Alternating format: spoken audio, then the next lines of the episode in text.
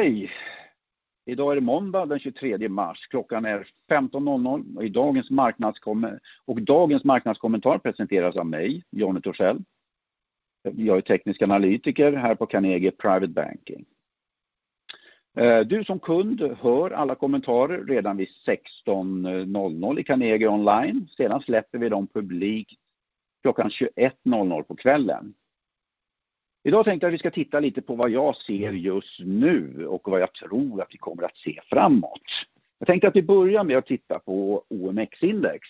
Sen går vi över och kollar på lite S&P men även blickar ut lite grann i Europa tänkte jag. Så, låt oss köra igång. Den 19 februari noterade index en ny all time high och därefter har index på drygt 20 dagar gått ner ungefär 30 procent. Och det här har inte hänt sedan börskraschen 1987. Nästa viktiga stöd eh, möter vi cirka 1250. Det vill säga eh, vid de bottnar som, som träffades dels 2014 men även två gånger under 2016. Skulle det, det här stödet punkteras, ja men då navigerar jag efter 1100, 1150, 1160 där någonstans, det området. Eh, I ett historiskt perspektiv så är börsen just nu väldigt översåld. Och det här kan jämföras med de här äh, viktiga bottnarna som träffades 1987, 1992 och även då finanskrisen i oktober eh, 2008.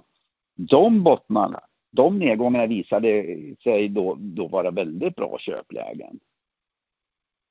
Eh, och utifrån historien så, så har vi och utifrån det här extremt översålda läget just nu så har vi ett, eh, ett intressant köpläge just nu. Om man nu ska dra de jämförelserna med hur det såg ut då och nu.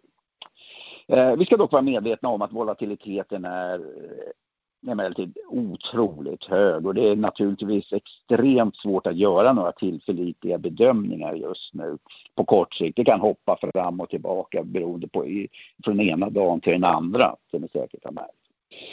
Men min utgångspunkt det är ändå att index har noterat en impulsrörelse, eller en snabb rörelse ned. Och den här snabba rörelsen ned som vi befinner oss i nu, det, det benämner jag en våg A tills vidare. Om den här vågen är klar eller inte, det vet jag inte just nu. Jag har inga signaler på att den är klar än så länge, så det kan lika gärna fortsätta ytterligare ett tag till. Men när den här vågen är klar, då tror jag att vi ska ha en, våg, en våg upp och den vågen har jag benämnt våg B. Och den här vågen kan ta sig uttryck i i eh, en stark rekyl upp som kanske kan rekylera, säg 38 till 50 procent av den här nedgången nu i det här som jag benämner avvågen. Alternativt så får vi en rekyl i tid. Det vill säga en period där index eh, går sidlänges i en konsolidering med tvära kast upp och ner i en sån här eh, turbulent eh, marknad.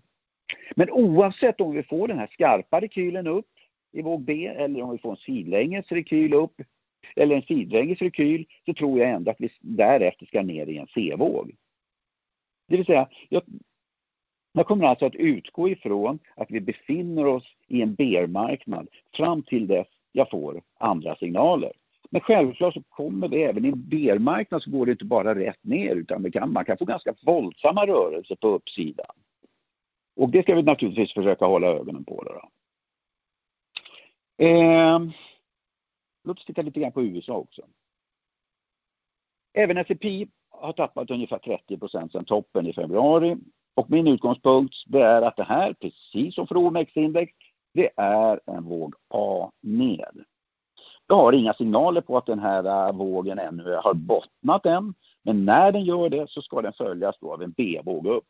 Och därefter längre fram då en C-våg ner.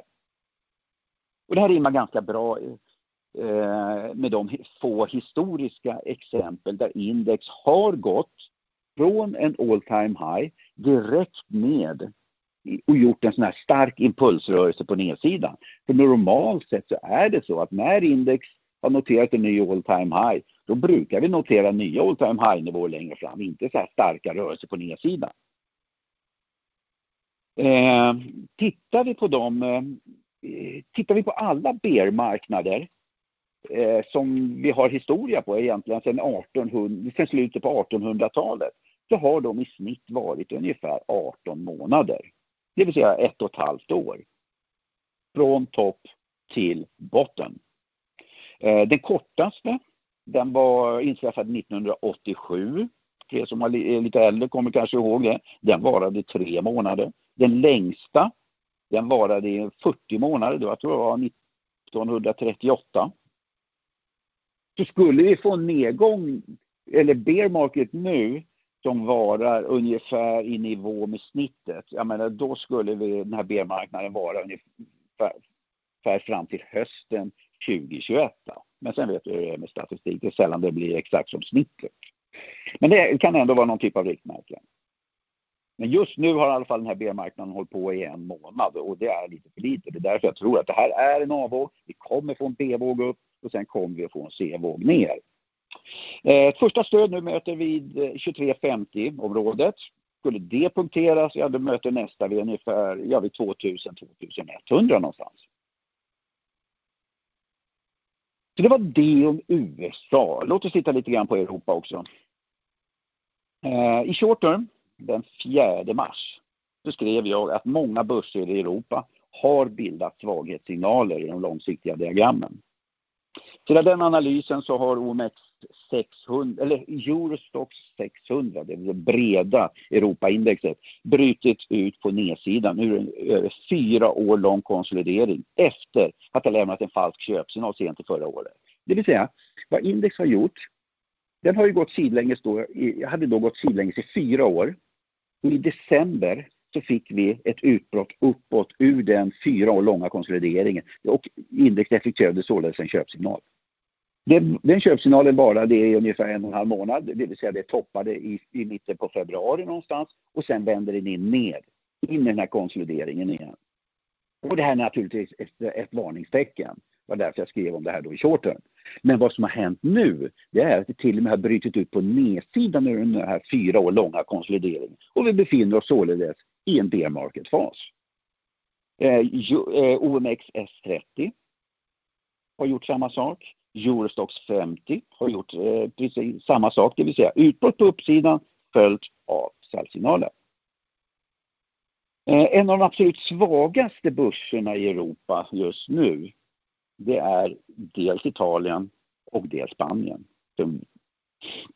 Tittar vi på Italien så gjorde den ett försök att bryta upp ur en tio år sidlänges konsolidering i februari. Men fejkade och vänder ner in i den här konsolideringen igen.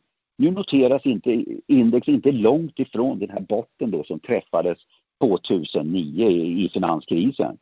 Med tanke på att index dels fejkade ett utbrott på uppsidan, eller att index fejkat utbrott på uppsidan, så är risken nu ganska stor, tror jag, för att vi kommer att få det här utbrottet på nedsidan ur, över en, ur den här tio år långa sidlängeskonsolideringen. Eh, tittar vi på Spanien så har den brutit ner ur, ur en över tio år lång triangelkonsolidering, det vill säga en konsolidering som har präglats av stegvis lägre toppar, stegvis högre bottnar. Det är det som skapar en triangel. Och noteras nu under botten i finanskrisen 2008. Och det här är naturligtvis allvarliga säljsignaler.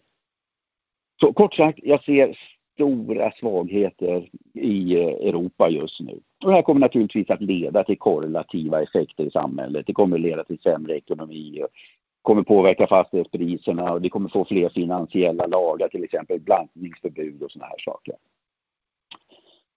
Eh, så sammanfattningsvis så kan vi säga att vi överlag så har vi fått bear market signaler. Men samtidigt så är det extremt översåld. Översålt är det lite mer kortsiktiga perspektivet så att någonstans i närtid så borde vi få en ganska rejäl uppstuds. Vi har inte fått signaler på det ännu men vi borde ändå få det. Men jag tror alltså att den här upprekylen som snart borde komma, den kommer att följas av nya nedgångar då, ber, då bermarknaden än så länge är ganska ung. Det vill säga den, den har ju bara varit än så länge i eh, en månad. Medan genomsnittet ligger någonstans runt 18 månader. Så, um, det var väl egentligen kontentan då av min analys just nu. Eh, du som prenumererar på short term får som vanligt min analys varje morgon. Eh, imorgon klockan 16 så kommer du att få en ny kommentar, men då från vår omvärldsstrateg Helena Haraldsson. Tack så mycket för att du har lyssnat. Hej då!